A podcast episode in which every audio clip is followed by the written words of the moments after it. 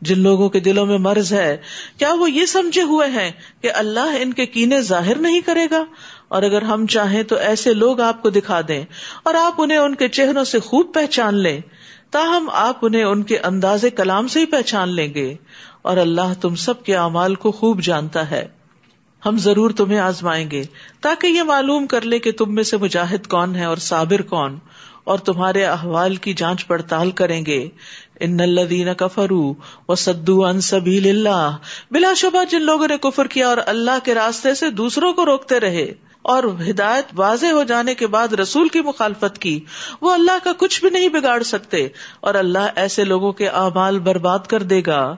یا الذین آمنوا اتی اللہ و اتی الرسول ولا تبطلوا اعمالکم۔ اے ایمان والو، اللہ کی اطاعت کرو اور رسول کی اطاعت کرو۔ اور اپنے اعمال کو ضائع نہ کرو، کیونکہ بعض اوقات انسان کا کیا کرایا سب ضائع ہو جاتا اور اس کو پتا بھی نہیں چلتا۔ تو اعمال ضائع ہونے کی صورتیں کیا ہیں؟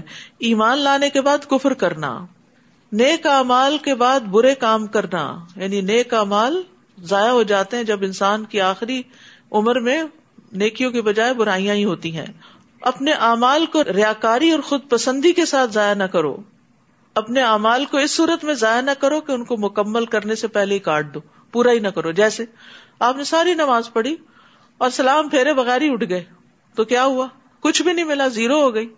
اسی طرح کوئی نیکی کا کام آپ شروع کرتے ہیں اور اس کو بیچ میں ہی چھوڑ کے چلے جاتے ہیں، تو یہ چیز جو ہے، یہ امال کو برباد کر دیتی ہے۔ وہ کیا کرایا بھی ضائع ہو جاتا۔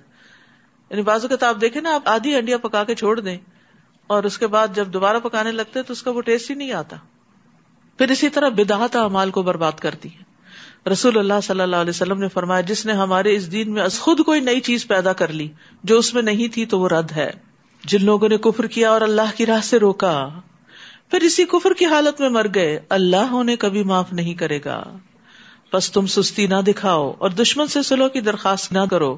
تم ہی غالب رہو گے۔ اللہ تمہارے ساتھ ہے اور وہ تمہارے اعمال سے کچھ بھی کمی نہ کرے گا۔ یہ دنیا کی زندگی تو بس ایک کھیل اور تماشا ہے۔ اور اگر تم ایمان لاؤ اور تقوی اختیار کرو، تو اللہ تمہیں تمہارے اجر دے گا اور تم سے تمہارے مالوں کا مطالبہ نہیں کرے گا۔ اگر وہ تم سے مال کا مطالبہ کرے، پھر تم سے اس مطالبے پر اصرار کرے تو تم بخل کرنے لگو اور وہ تمہارے دلوں کے کھوٹ ظاہر کر دے۔ یعنی قربانی کے وقت انسان کا اصل سامنے آتا ہے۔ وہ جو دعوے کرتا ہے وہ کتنا سچا ہے۔ اور اس لیے اللہ تعالیٰ آزما ضرور لیتا ہے بندے کو۔ یعنی ہم کہتے ہیں نا، ہائے میرے پاس پیسے ہوں تو میں اللہ کی راہ میں ایسے اور ایسے اور ایسے خرچ کروں۔ اور پھر اللہ تعالیٰ بازو کا دیتا بھی ہے۔ تو پھر اس وقت ہم کیا کرتے ہیں؟ وہ اپنی نیتیں کہاں چھوڑ دیتے تو انسان جو کہے، پھر وہ کر کے بھی دکھائے۔ یہی چیز انسان کو منافقت سے باہر نکالتی ہے۔ سنو تم وہ لوگ ہو جنہیں اللہ کی راہ میں خرچ کرنے کی دعوت دی جاتی ہے۔ پھر تم میں سے کوئی بخل کرنے لگتا ہے۔ اب میرا نہیں خیال رمضان جس دن سے شروع ہوا، کوئی دن گیا ہو جب آپ کو نیکی کے خیر کے، بھلائی کے کاموں میں خرچ کرنے کی دعوت نہ دی گئی ہو۔ پھر تم میں سے کوئی بخل کرنے لگتا ہے۔ اس کو اپنی اور ضرورتیں یاد آ جاتی۔ ہو اور ضرورتیں، اس میں سے بھی تھوڑا سا نکال سکتا ہے انسان۔ حالانکہ جو بخل کرتا ہے، وہ اپنے آپ سے ہی بخل کرتا ہے۔ اور اللہ تو بے نیاز ہے، اور تم ہی اس کے محتاج ہو۔ اور اگر تم نہ مانو گے تو اللہ تمہاری جگہ اور لے آئے گا جو تم جیسے نہ ہوگی یعنی تم اللہ کے راستے میں مال نہیں خرچ کرتے، تم اللہ کے دین کی مدد نہیں کرتے، اس کا کام نہیں کرتے، تو اللہ تعالیٰ اور لوگوں کو پیدا کر دے گا جو تم سے آگے نکل جائے گے۔ پھر ہم کہاں ہوں گے؟ اس لیے دعا کرنی چاہیے کہ اللہ مستقدم ولا تستبدلنی۔ اللہ مجھ سے ہی خدمت کا کام لیتا رہے۔ مجھے ہی توفیق دے کہ میں تیری راہ میں خرچ کرتی رہوں۔ ولا تستبدلنی اور مجھ سے کسی اور کو تبدیل نہ کیجیے۔ یعنی یہ نہ ہو کہ مجھ سے آپ نیکی کا موقع لے لیں اور کوئی اور میری جگہ لے آئے ویسے تو ہر انسان کا اپنا اپنا ایک مقام ہوتا ہے، اپنا اپنا ایک کام ہوتا ہے۔ مراد اسے کہ جو میری صلاحیتیں ہیں، اس کے مطابق تو مجھ سے کام لیتا رہے۔ کیونکہ جب انسان تھک کے اللہ کے کام چھوڑ دیتا ہے یا پھر بخل کرنے لگتا ہے کہ نہیں، بس بس دل تنگ ہونے لگتا ہے۔ بخل کیا ہوتا ہے؟ دلوں کی تنگی۔ جب دل تنگ ہونے لگتا ہے، نہیں، بس اب بہت ہو گئی، تو پھر یہ ہے کہ وہ پھر اجر سے بھی تو رک جاتا ہے۔ جتنی دیر ہم کرتے رہتے ہیں، اتنی دیر اجر بھی ملتا رہتا ہے، اور جب ہم چھوڑتے ہیں تو ادھر سے وہ بھی دروازہ بند ہو جاتا ہے۔ تو آپ یوں ہی امیجن کیا کریں، جیسے وہ ریور آف خیر کے پروجیکٹس نا، تو ریور کیا بہتا رہتا ہے۔ یعنی چلتا رہتا ہے۔ یعنی نیکی کے کام میں رکتا نہیں، کیونکہ جب ریور سوکھ جاتا ہے تو پھر نہ اس سے فصلیں اگتی ہیں، نہ ہی انسان اور جانور پانی پیتے ہیں۔ تو اسی لیے اگر آپ جیسے پلج فارمس ہیں، اگر ان میں سے لے لیں، اور منتھلی یا ویکلی یا اینولی کچھ نہ کچھ خیر کے کاموں میں یعنی حصہ ڈال دیں تو اس سے یہ فائدہ ہوتا ہے کہ انسان بعض اوقات خود کرنے لگتا تو بھول بھی جاتا ہے۔ لیکن اگر کوئی سسٹم سیٹ کر لیتا ہے تو اس میں انسان خود نہیں بھولتا۔ اور یہ یاد رکھیے، پکی بات ہے، قسم کھا کے بتائی گئی کہ صدقہ کرنے سے مال کم نہیں ہوتا۔ جو خرچ کرتا ہے، اللہ تعالیٰ پیچھے اور لے آتا ہے۔ تو ہو سکتا ہے کہ اگر آپ اس طرح کی کوئی کمٹمنٹ کریں تو اس سے فائدہ آپ کو یہ ہو کہ آپ کی نیت کی وجہ سے جو آئندہ بھی آپ کرنے والے ہیں، آپ کی جو کئی مصیبتیں اور بلائیں جو ہیں، وہ رک جائیں۔ کیونکہ ہماری دعائیں اور صدقے اور نیک امال اوپر چڑھتے ہیں اور جب بلائیں اترتی ہیں تو وہ ان کو پیچھے دھکیلتے ہیں کہ تم نہیں اتر سکتے۔ تو اللہ تعالیٰ سے ہمیں دعا کرنی چاہیے کہ ہمارے لیے بھی ایسے چشمے جاری کر دے کہ جو کبھی نہ سوکھے جیسے حضرت عثمان بن وزون کے لیے چشمہ جاری کر دیا گیا۔ اور بخل جو ہے وہ انسان کی بدترین صفت ہے۔ نبی صلی اللہ علیہ وسلم نے فرمایا، آدمی میں سب سے بدترین چیز بے صبرے پن کے ساتھ بخل اور حد سے زیادہ بزدل ہونا۔ اللہ ان سب چیزوں سے ہم کو بچا۔ یعنی بے صبرا پن کی چھوٹی سی تکلیف برداشت نہ ہو۔ بخل یعنی کہ نیکی کے کام کے لیے چاہے وقت ہو، مال ہو اور صلاحیتیں ہوں، دینے سے کترائے۔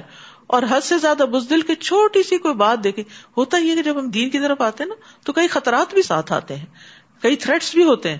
تو انسان دیکھ کے اچھا اس رستے میں تھریٹ ہے، تو جیسے منافقین کرتے تھے، تو پھر وہ کام چوری کرنے لگتے تھے۔ تو انسان کو جب بھی وہ نیکی کا کوئی کام کرنے لگتا ہے، تو یہ یاد رکھنا چاہیے کہ رسک فیکٹر ساتھ ہی ہے۔ شیطان کا بھی رسک ہے، نیت کی خرابی کا رسک بھی ہے، لوگوں کی تنقید کا بھی رسک ہے۔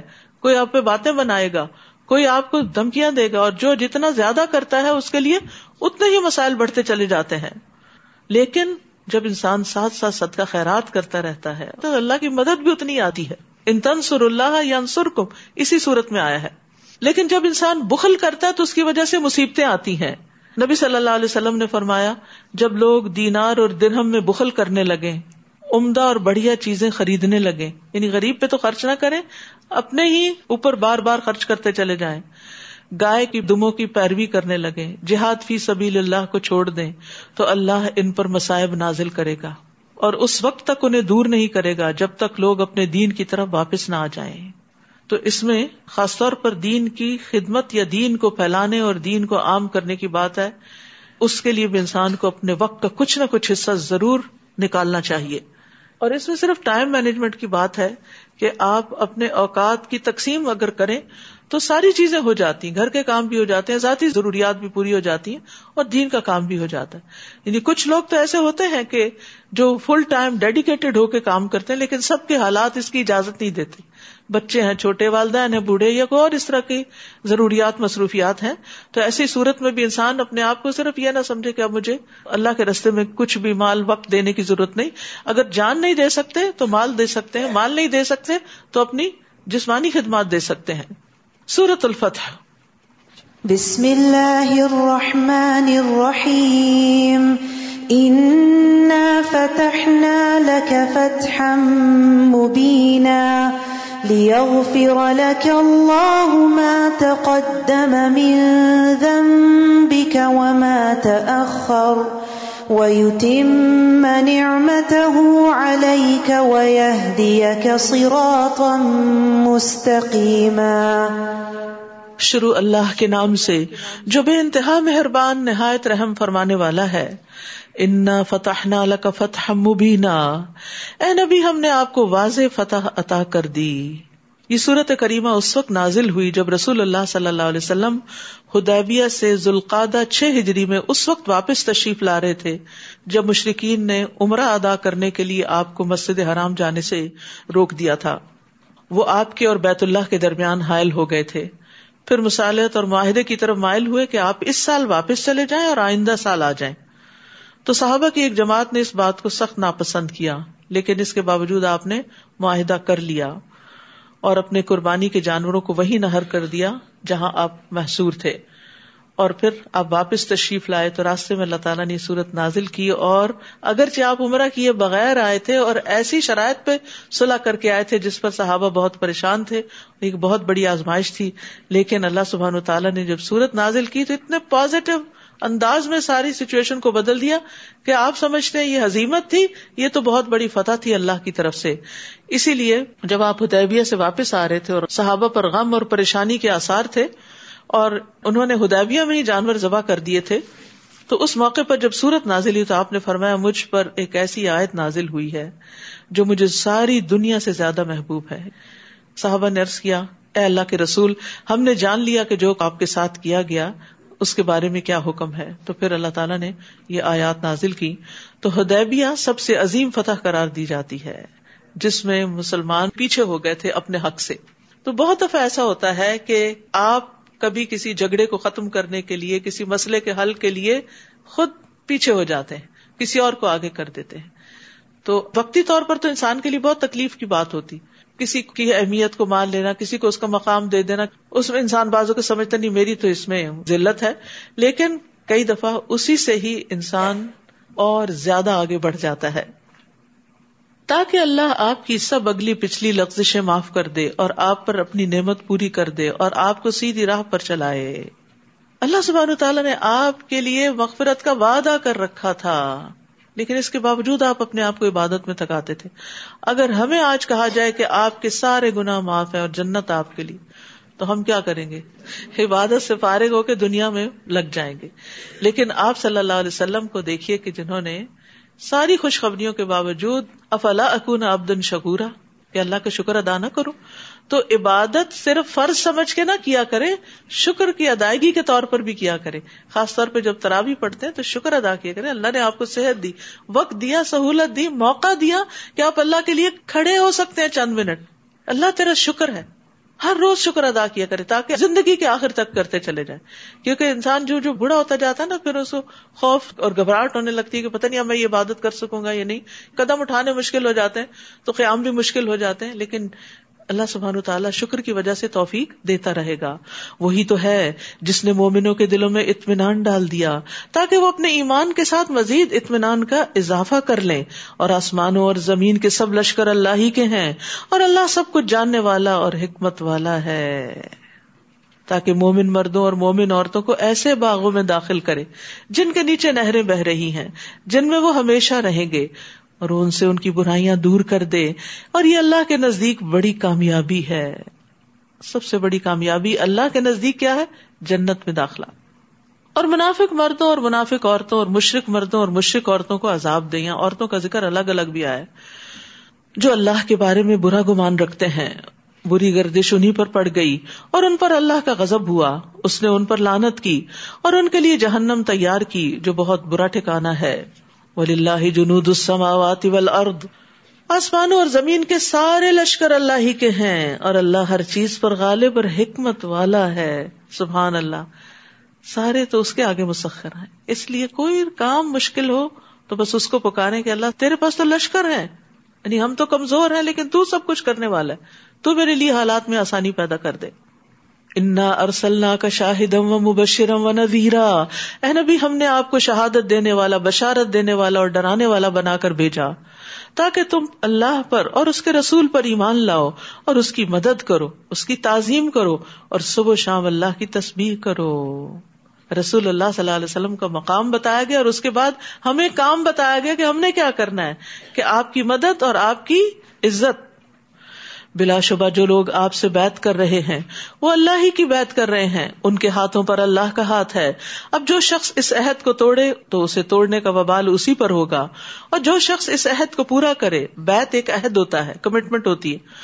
تو جو شخص اس عہد کو پورا کرے جو اس نے اللہ سے کیا تھا، تو ان قریب اللہ اسے بڑا اجر عطا کرے گا۔ دیہاتیوں میں سے جو لوگ پیچھے رہ گئے تھے، وہ اب آ کر آپ سے کہیں گے کہ ہمیں ہمارے امبال اور گھر والوں کی فکر نے مشغول کر رکھا تھا۔ ہماری بڑی مصروفیت تھی۔ لہٰذا آپ ہمارے لیے بخش کی دعا کیجیے وہ اپنی زبانوں سے ایسی باتیں کہتے ہیں جو ان کے دلوں میں نہیں ہوتی۔ یہ سب بہانے ہیں۔ آپ ان سے کہیے کون ہے جو تمہارے حق میں اللہ کے سامنے کچھ بھی اختیار رکھتا ہو؟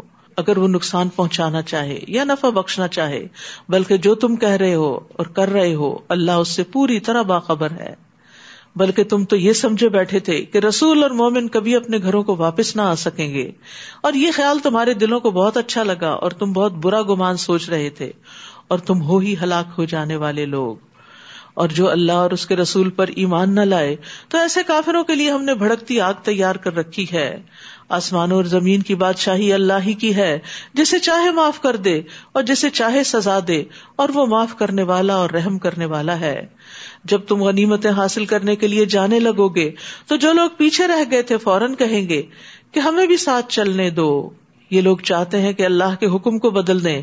آپ ان سے کہیے، تم ہرگز ہمارے ساتھ نہ جاؤ گے، کیونکہ اللہ پہلے ہی ایسی بات فرما چکا ہے۔ پھر وہ کہیں گے، یہ بات نہیں، بلکہ تم ہم سے حسد کرتے ہو۔ الٹا بلیم کریں گے۔ یہ بات بھی نہیں، مگر یہ لوگ حقیقت کو کم ہی سمجھتے ہیں۔ اشارہ ہے غزوہ خیبر کی طرف جانے کا کہ اب یہ تمہارے ساتھ نہیں جائیں گے۔ آپ پیچھے رہ جانے والے بدبیوں سے کہیے، ان قریب تمہیں ایک سخت جنگجو قوم سے مقابلے کے لیے بلایا جائے گا، تمہیں ان سے لڑنا ہوگا یا وہ متی ہو جائیں گے۔ اس وقت اگر تم حکم مانو گے، تو اللہ تمہیں اچھا اجر عطا کرے گا۔ اور اگر تم نے منہ پھیر لیا، جیسے پہلے پھیر لیا تھا، تو اللہ تمہیں دردناک سزا دے گا۔ کوئی اندھا یا لنگڑا یا بیمار اگرچہ جہاد میں شامل نہ ہو، تو اس پر کوئی تنگی نہیں۔ اور جو اللہ اور اس کے رسول کا حکم مان لے، اللہ اسے ایسے باغوں میں داخل کرے گا جن کے نیچے نہریں بہ رہی ہوگی اور جو منہ موڑے، تو اللہ اسے دردناک عذاب دے گا۔ لقد ردی اللہ عن المؤمنین۔ بے شک اللہ مومنوں سے خوش ہو گیا جبکہ وہ درخت کے نیچے آپ سے بیت کر رہے تھے۔ ان کے دلوں کا حال اسے معلوم ہو گیا۔ لہٰذا اس نے ان پر اطمینان نازل فرمایا اور انہیں جلد ہی فتح دے دی۔ اور بہت سے اموال غنیمت بھی جو وہ حاصل کریں گے۔ اور اللہ بڑا غالب ہے، حکمت والا ہے۔ اس نے تم سے اور بھی بہت سی غنیمتوں کا وعدہ کر رکھا ہے جنہیں تم حاصل کرو گے۔ یہ فتح خیبر تو تمہیں جلد ہی دے دی اور لوگوں کے ہاتھ تم سے روک دیے تاکہ یہ ایمان لانے والوں کے لیے ایک نشانی بن جائے اور وہ تمہیں سیدھی راہ کی طرف چلائے۔ اور ایک اور فتح بھی دے گا، جس پر تم ابھی قادر نہیں ہوئے۔ اور اللہ اس کا احاطہ کیے ہوئے ہے۔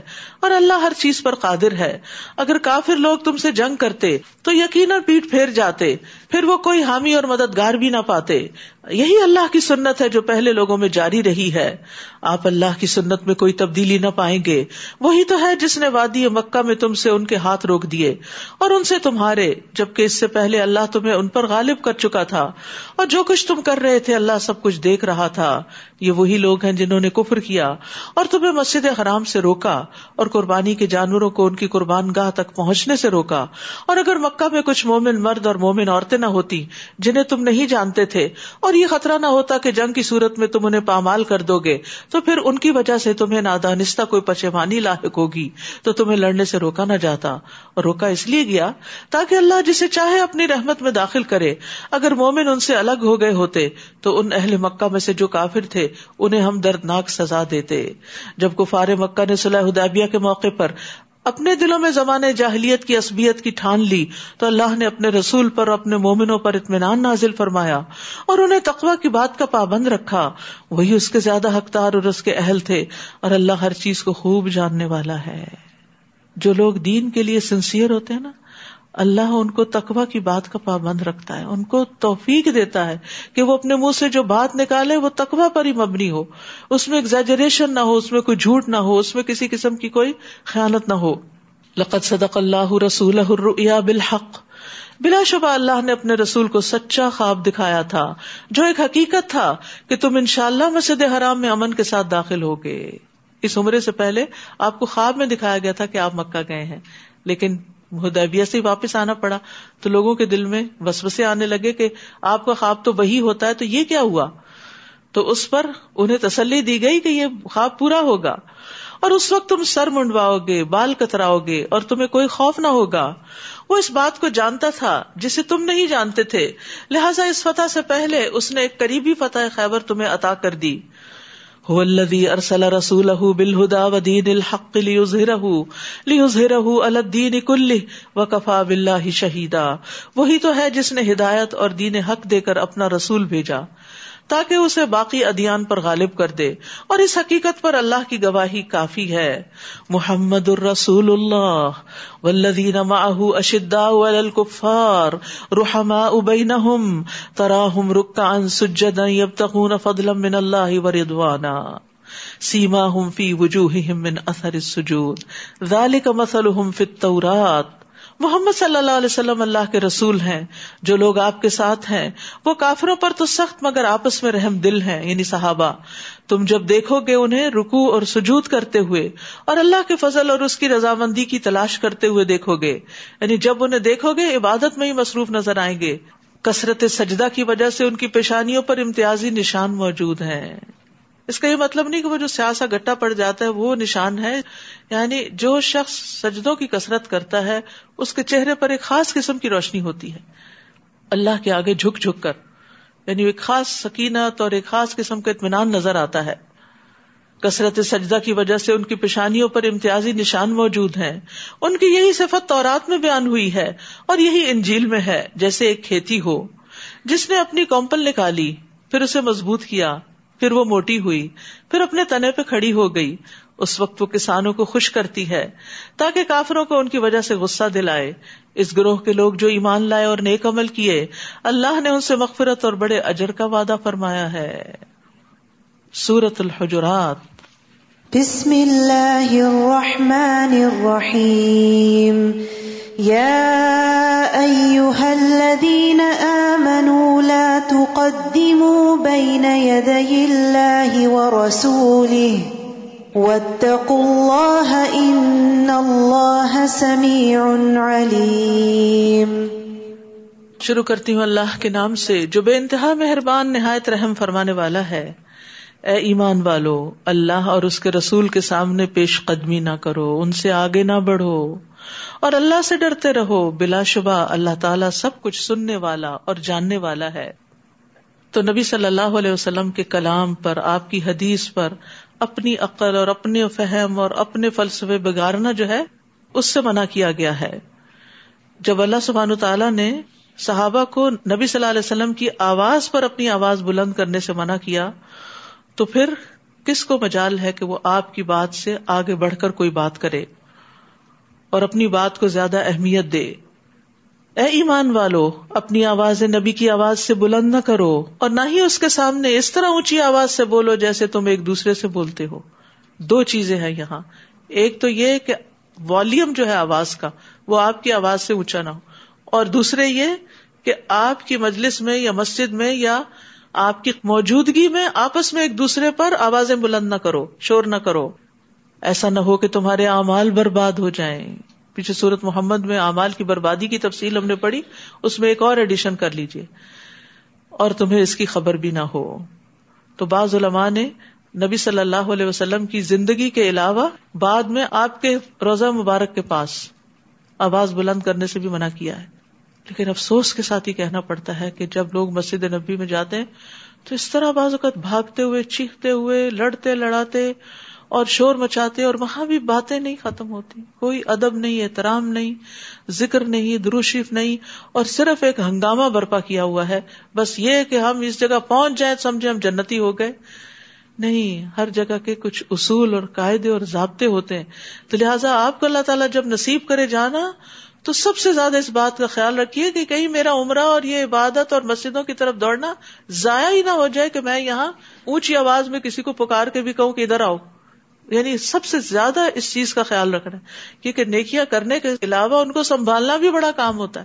جیسے مال و دولت آپ کما لیتے ہیں تو پھر اس کے بعد کیا کرنا ہوتا ہے؟ اس کو ایسے چھوڑ دینا ہوتا ہے، جو مرضی اٹھا کے لے جائے اس کو ضائع کر۔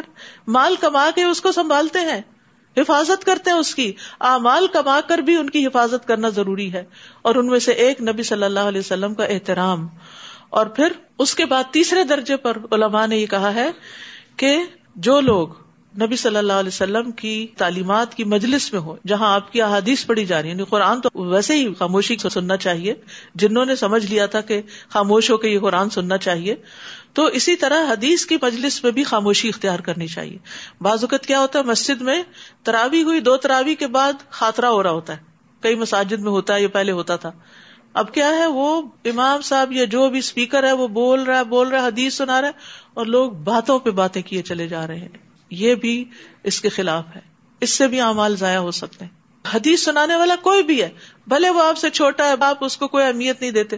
لیکن جب وہ اللہ اور اس کے رسول کی بات کر رہا ہے تو چپ ہو جاؤ۔ اسی طرح جمعے کے خطبے میں کسی کو یہ کہنا کہ چپ ہو جائے یہ بھی لغ بات ہے۔ تو ہمارا دین ہمیں ایک ادب سکھاتا ہے۔ اور اگر یہ ادب نہیں تو کیے کرائے پہ پانی پھر رہا ہے۔ آزان ہو رہی ہے، ہم شور مچا رہے ہیں، اسپیکر بول رہے ہیں، ہم شور مچا رہے ہیں نہ دیکھتے ہیں، کوئی عالم ہے، کوئی بڑا ہے، کوئی چھوٹا ہے، یہ کیا دین ہے؟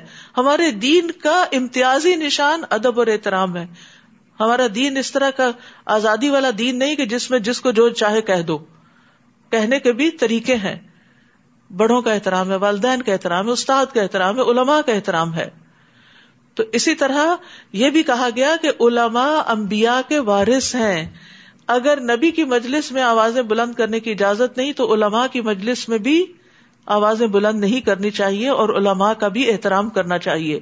یعنی علم والوں کا احترام ہمارے دین کا ایک حصہ ہے۔ اس لیے ہمارے دین میں یہ کوئی خوبی نہیں کہ انسان ٹیچر کو ٹیچر کہہ کے یا نام لے لے کے بلائے کہ جس سے وہ سمجھے کہ میں بہت کانفیڈینٹ ہوں۔ ٹھیک ہے، کسی جگہ کا کوئی کلچر ہو سکتا ہے، مگر اس کے اندر بھی ایک لحاظ، ایک ادب اور ایک احترام نہایت ضروری ہے۔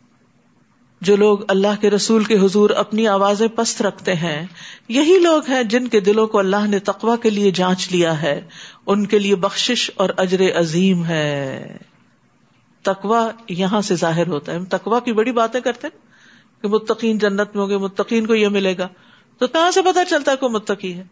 جب وہ اس حکم پر عمل کرتے ہیں جو کہا گیا، آوازیں پست رکھنے کو کہا گیا، جو آوازیں پست رکھتے ہیں انہیں کے دلوں میں تقوا ہے۔ انہیں کے لیے بخش اور اجر عظیم ہے۔ اے نبی صلی اللہ علیہ وسلم، جو لوگ آپ کو حجروں کے باہر سے پکارتے ہیں، ان میں سے اکثر بے عقل ہیں۔ یہ مدینہ والے تو نہیں کرتے تھے جو باہر سے قبائل وغیرہ آتے تھے۔ یہ صورت یاد رکھیے، بہت آخر میں نازل ہوئی۔ عام الوفود میں نازل ہوئی ہے۔ جب بہت سے ڈیلیگیشن آتے تھے۔ اور وہ آتے تھے اور وہ نہیں دیکھتے تھے کہ نبی صلی اللہ علیہ وسلم تحجد سے اٹھے ہوئے ہیں اور پھر علم کی مجالس اور بہت سے کام کاج کر کے گھر میں تھوڑا قیلولہ کرنے کے لیے گئے وہ آ کے آپ کے دروازوں کے باہر کھڑے ہو کر، یا محمد اخر جلینا اس طرح کہہ کے پکارتے تھے، تو اللہ سبحانہ تعالیٰ نے اس کا بھی نوٹس لے لیا اور اس سے بھی منع کر دیا۔ فرمایا، یہ انتہائی ناسمجھی کی بات ہے۔ اگر یہ لوگ صبر کرتے، یہاں تک کہ آپ ان کی طرف نکلتے، تو یہ ان کے حق میں بہتر تھا اور اللہ تعالیٰ معاف کرنے والا، رحم کرنے والا ہے۔ اے ایمان والو، اگر کوئی فاسق تمہارے پاس کوئی خبر لے کر آئے، تو اس کی تحقیق کر لیا کرو۔ یعنی صرف ون سائڈیڈ بات سن کے کوئی بڑا ایکشن نہیں لینا چاہیے۔ ایسا نہ ہو کہ تم نادانستہ کسی قوم کا نقصان کر بیٹھو، پھر تمہیں اپنے کیے پر نادم ہونا پڑے۔ تو فاسق آدمی جو ہوتا ہے، اس کی خبر عام طور پر شک و شبے پر مبنی ہوتی ہے، اس لیے انسان کو اس کو کنفرم کرنا چاہیے۔ اللہ تعالیٰ کے نزدیک یہ بہت عظیم گناہ ہے کہ کوئی زن و تخمین کی بنا پر کسی انسان کے بارے میں بات کرے اور اسی طرح ہمارے دین میں ہر سنی سنائی بات کو آگے کرنا بھی منع ہے۔ ولا تخف ما ليس لك به علم ان السمع والبصر والفؤاد كل اولئك كان عنه مسؤولا جس بات کی تمہیں خبر نہ ہو اس کے پیچھے مت پڑو، کیونکہ کان، آنکھ، دل ہر ایک سے پوچھ گچھ کی جانے والی ہے۔ رسول اللہ صلی اللہ علیہ وسلم نے یہ بھی فرمایا، کسی شخص کے جھوٹا ہونے کے لیے یہی کافی ہے کہ وہ ہر سنی سنائی بات کو آگے بیان کر دے۔ تو جھوٹ بولنا، جھوٹی خبریں پھیلانا، یہ بہت بڑا جرم ہے۔ رسول اللہ صلی اللہ علیہ وسلم نے فرمایا، میں نے آج رات خواب دیکھا، دو آدمی میرے پاس آئے، انہوں نے میرے ہاتھ تھام لیے اور وہ مجھے ارض مقدس کی طرف لے گئے۔ وہاں میں دیکھتا ہوں کہ ایک آدمی بیٹھا اور دوسرا کھڑا ہے، جس کے ہاتھ میں لوہے کا آنکڑا ہے۔ جسے وہ بیٹھے ہوئے آدمی کے جبڑے میں داخل کرتا ہے، جو اس کو چیرتا ہوا، اس کی گدی تک اس کے گالوں کو لے جاتا ہے۔ پھر دوسرے جبڑے کے ساتھ بھی یہی کرتا ہے۔ پھر اتنا میں پہلا ٹھیک ہو جاتا ہے، پھر اس کو، پھر دوسرے کو۔ میں نے پوچھا، یہ کیا ہے؟ انہوں نے کہا، یہ وہ شخص ہے جسے آپ نے دیکھا کہ جس کا جبڑا چیرا جا رہا تھا، یہ بڑا جھوٹا آدمی تھا۔ جھوٹی باتیں کرتا تھا، جو اس سے نقل ہو کر تمام دنیا تک پہنچ جاتی تھی۔ اب آپ سوچیے کہ آج کل میڈیا کے ذریعے ایک ایک جھوٹ جو کسی کی ذات کے بارے میں یا کسی خبر کے بارے میں پھیلا دیا جاتا ہے، اس کا انجام کتنا برا ہے۔ اس لیے قیامت کے دن تک اس کے ساتھ یہی معاملہ ہوتا رہے کہ قیامت کے دن تک کون سا عذاب ہے جو بیچ میں دیا جا رہا ہے؟ یہ برزخ کا عذاب ہے یا قبر کا عذاب ہے؟ اور خوب جان لو کہ تم میں اللہ کے رسول موجود ہیں۔ اگر اکثر معاملات میں وہ تمہاری باتیں مان لیا کریں یعنی ہر سنی سنائی پہ کام شروع کر دیں، تو تم مصیبت میں پڑ جاؤ۔ لیکن اللہ نے تمہیں ایمان کی محبت دی اور اس محبت کو تمہارے دلوں میں سجایا۔ اور کفر انعد اور نافرمانی سے نفرت پیدا کر دی۔ ایسے ہی لوگ ہدایت یافتہ ہیں۔ کہ جب دل میں ایمان ہوتا ہے نا تو پھر اللہ کے بارے میں، رسول کے بارے میں بدگمانی نہیں آتی۔ یہی ایمان کی نشانی ہوتی ہے۔ جس سے محبت ہوتی ہے جس پر ٹرسٹ ہوتا ہے، پھر اس کی بات بھی سمجھ میں آنے لگتی ہے۔ اور پھر حق کے راستے پر استقامت اختیار کرنی چاہیے۔ اسی سے انسان کو رشت عطا ہوتی ہے۔ اور ایمان سے مزین ہونے کی دعا کرنی چاہیے۔ اللہ مزین بزینت المان وجا اللہ ہدا تم محتدین اے اللہ، ہمیں ایمان کی زینت سے مزین کر دے۔ یعنی ہمیں ایمان کے ساتھ خوبصورت بنا دے بیوٹیفائی کر دے اور ہمیں ہدایت یافتہ بنا دے۔ اور یہ اللہ کا فضل اور اس کا احسان ہے۔ اور اللہ سب کچھ جاننے والا، حکمت والا ہے۔